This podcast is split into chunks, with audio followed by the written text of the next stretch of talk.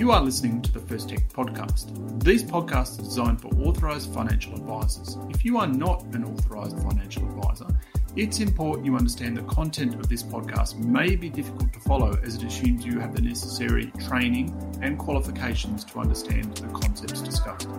The information contained in this podcast is general information only and does not take into account any of your personal circumstances, needs, or objectives. Hello and welcome to First Tech's latest question of the month podcast for June. Now, today we're answering an advisor question in relation to defined benefit income streams. And joining me today to help me answer this question is Tim Sanderson and Kim Guest, two of my senior technical services managers. G'day, guys. G'day, Craig. We all excited about end of financial year? Yes, it's a good Very thing. much so it is it is tax deduction time. Anyway so let's get into our question of the month. And as i mentioned it's on defined benefit income stream. So in this question the client is age 67 and is commencing a lifetime pension for $4500 per fortnight from an untaxed government fund and they also have an existing account based pension they commenced back in July 2021 for $200,000, which has since grown to 220 odd thousand dollars as they have been taking the reduced minimums, i.e., 50% minimums. Now, the advisor is asking about the transfer balance cap implications when they commence the lifetime pension, as well as any tax, and my absolute favorite Centrelink implications. Um, Tim, let's start with transfer balance cap implications first. So, how do we work out how much counts for transfer balance cap purposes for this defined benefit income stream? Sure. Well, uh, unlike for other income streams like account based pensions, there are special rules that apply for both transfer balance cap valuation and also taxation purposes for certain non commutable income streams that qualify as capped defined benefit income streams.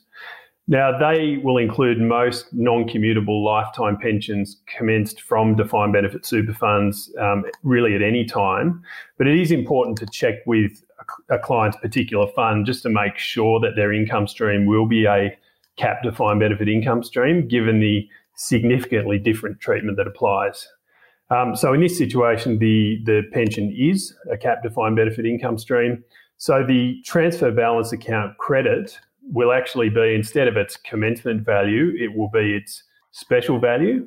And that's calculated in this case as the annualized next payment or first payment multiplied by 16. So in this case, we take the $4,500 fortnightly payment, divide by 14, multiply by 365, multiply by 16, and that all comes out as around about $1.877 million.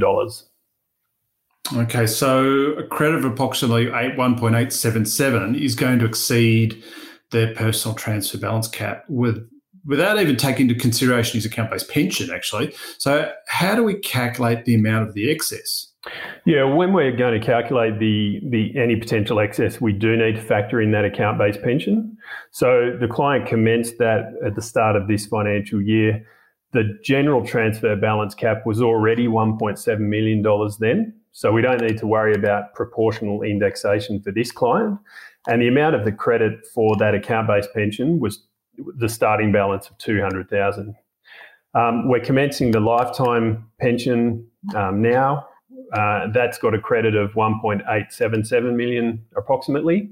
So those total credits are going to be added together to be around about 2.077 million. So obviously we've got a significant excess there as that we just went through. Now, normally when you've got an excess, you've got to commute the excess back out of the retirement phase. But how's that going to work? Because especially saying defined benefit income streams are non-commutable, how do is there special rules to deal with this? Yeah, you're absolutely right. And, and to deal with that, there are special rules in place that say that a cap defined benefit income stream alone can't cause an excess transfer balance. But the client's uh, other income streams, like account based pension in this case, can result in an excess. So, in this sort of situation where a client has one or more cap defined benefit income streams, the amount of their excess transfer balance is actually cal- calculated differently, and it's the lesser of two different things. Firstly, the client's transfer balance account minus their personal transfer balance cap. So, based on the you know the 2.077 transfer balance account value that we already discussed, that amount would end up being 377 odd thousand dollars. And the other uh, value which is looked at is transfer balance account minus their capped defined benefit balance. And that's really just any credits and debits that relate to a capped defined benefit income stream. In this case, 1.877 million. So under that calculation, their excess would be $200,000. Um, and the lesser of those is obviously going to be that $200,000 figure. So, assuming the client's account based pension is still in place when we commence this lifetime pension, the client will have that $200,000 excess transfer balance. It'll be attributable to the account based pension, and they're going to need to commute $200,000 out of retirement phase plus any notional earnings. Um, and they'll also be subject to excess transfer balance tax. And I guess one way to avoid that issue arising in the first place would be commute that $200,000 out of the account based pension prior to that lifetime income stream commencing. All right, yeah. So they only have to commute 200 though in this situ- situation, even though the current balance has increased to 220? Yeah, that's exactly right. So we're not interested in what the current balance of the account based pension is. We're interested in what the credit was in the transfer balance account for that account based pension that's the amount that needs to come out of retirement phase plus any any notional earnings. Yeah, so that's interesting, isn't it? Uh, whenever you're dealing with transfer balance kind of cap questions and you're looking at the transfer balance account value, it's the value of that account, which is a notional kind of you know ledger really um, you don't go and look at the the actual account balances in the pension you're looking at the transfer balance account value um, which could be quite different um, what if the account based pension had gone down in value, say to $180,000? How much would they have to commute then? Yeah, there is, there is a bit of a separate rule in that scenario. So in that case, ah. they, they only will have to commute the $180,000, even though we, we talked about having to get rid of the entire credit. Um, what will happen then is the ATO will then issue a debit for that remaining $20,000, which will mean the client will cease to have an excess. And that's only going to be possible in this case because the client's only other remaining income streams are capped defined benefit income streams. So it can only really happen where the only thing left is capped defined benefit income streams or the client has no other retirement phase income streams. Right. So what we were saying there just previously is that you always look at the transfer balance account value, and then when I said, "Oh, it's gone down," you look at the account balance there. That's actually not true, is it? Because what's happening there is it's still we're deducting off the 180, but we're still left with the credit for 200 or the, the, the excess of 200. So it's just that there's nothing left within the superannuation system other than this non-commutable income stream that we've got less to commute. So we'll commute the 180 and then the ATO will just wipe off that remaining 20 because there's nothing left to commute. Exactly. Okay. All right. So moving on. Now let's talk about taxation of the pension payments themselves from a defined benefit pension. So, do you want to run me through how these pension payments are going to be taxed?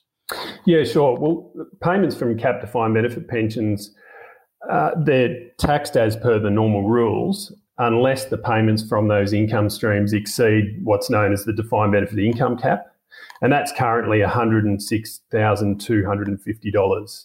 So, under the normal rules, if we're within that cap, we've got a and a lifetime pension coming from an untaxed source. I think we mentioned at the start.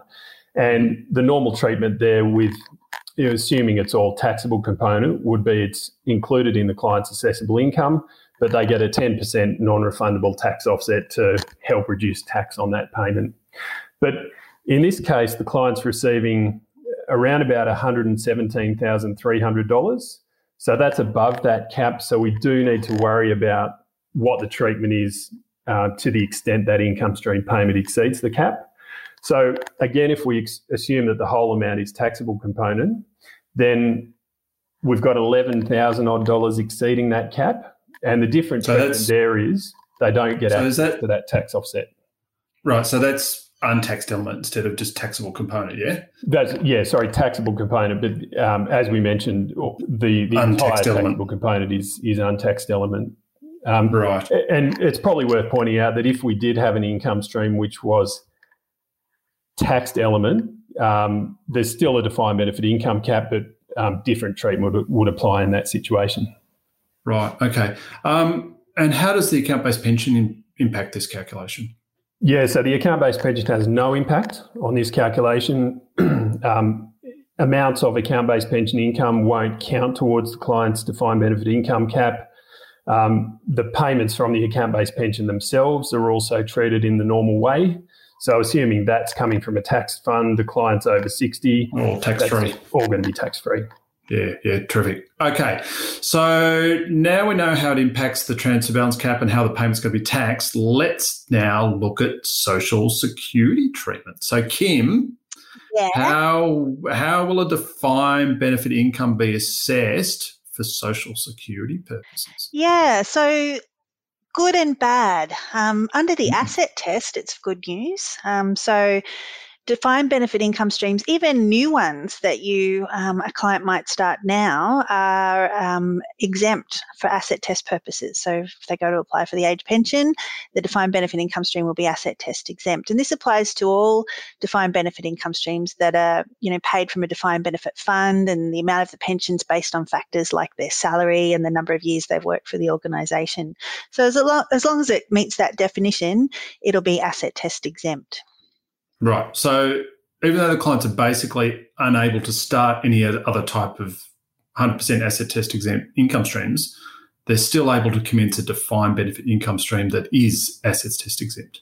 Yeah, that's right. And, and, and this can confuse people because, um, you know, these days, the only kind of asset test exempt income stream, apart from defined benefit income streams that you can commence, is like a lifetime pension. You know that you might purchase like a mm-hmm. lifetime annuity from a life office, and you that's one of those ones that um, you've been able to purchase since first of July 2019, and 60% of the purchase price is yep. initially assessable, and then it drops down to 30%. That is a different kind of income stream, a lifetime income stream.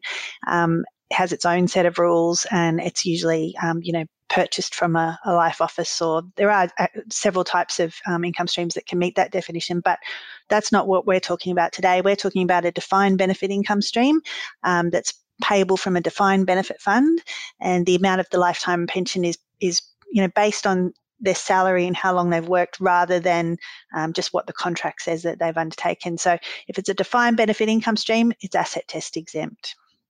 So it's just a different product at the end of the day with different treatment. That's right. Yeah. Yeah. Okay. What about income test treatment? Yeah, well, the news is not quite so good for defined benefit pensions um, for Social Security income test purposes. Um, quite often, you'll find that the full annual payment will be assessable income under the income test, and that can obviously reduce or even cancel their age pension. Um, if they are eligible for a tax deductible amount, um, then Centrelink will um, generally reduce their assessable income by that tax deductible amount, um, but they limit that generally speaking, um, to 10% of the annual payment. So even if they have a tax deductible amount, at least 90% of that annual payment is going to be assessable, and that can often have quite a big impact on their age pension. Right. So exactly like what we just talked about with the assets test. Once again, if you can try to compare this with a, one of these lifetime annuities, that you what what is it, sixty percent of the income? Yeah, your accounts in this case. No, the the best you're going to get with these products is ninety percent counting. Yeah, that's right. And quite a lot of these um, defined benefit pensions that they might have from an untaxed fund might not even have a tax deductible amount at all. Yeah. Um, so, so, you, so yeah. quite often it's 100, yeah. Okay, so that's how it's all treated for age pension purposes. What about if they can't get the age pension and they want to apply for the Commonwealth Seniors Health Card, right? So for many self-funded retirees like my parents, that is their age pension. Don't get between them and their health card. Um, how is it assessed then? Yeah, well, the Commonwealth Seniors Healthcare Card income test is um, based on adjusted taxable income plus deemed income from account based pensions. So, if we think about a defined benefit income stream, it's not an account based pension, so it's not deemed mm-hmm. when we're working out mm-hmm. their income for Commonwealth Seniors Healthcare Card. But in some cases, there may be some of that income included in their adjusted taxable income because it forms part of their taxable income. Mm-hmm. So, where that happens is usually where you have an untaxed element in the, so in this case, we were talking about, you know, this defined benefit pension was from an untaxed fund, a government fund. Um, mm. That because it has a 100% untaxed element, that would mean that 100% of the um, annual payment would be included in this client's taxable income. And then that would obviously be included in their adjusted taxable income for Commonwealth Seniors Healthcare Card purposes.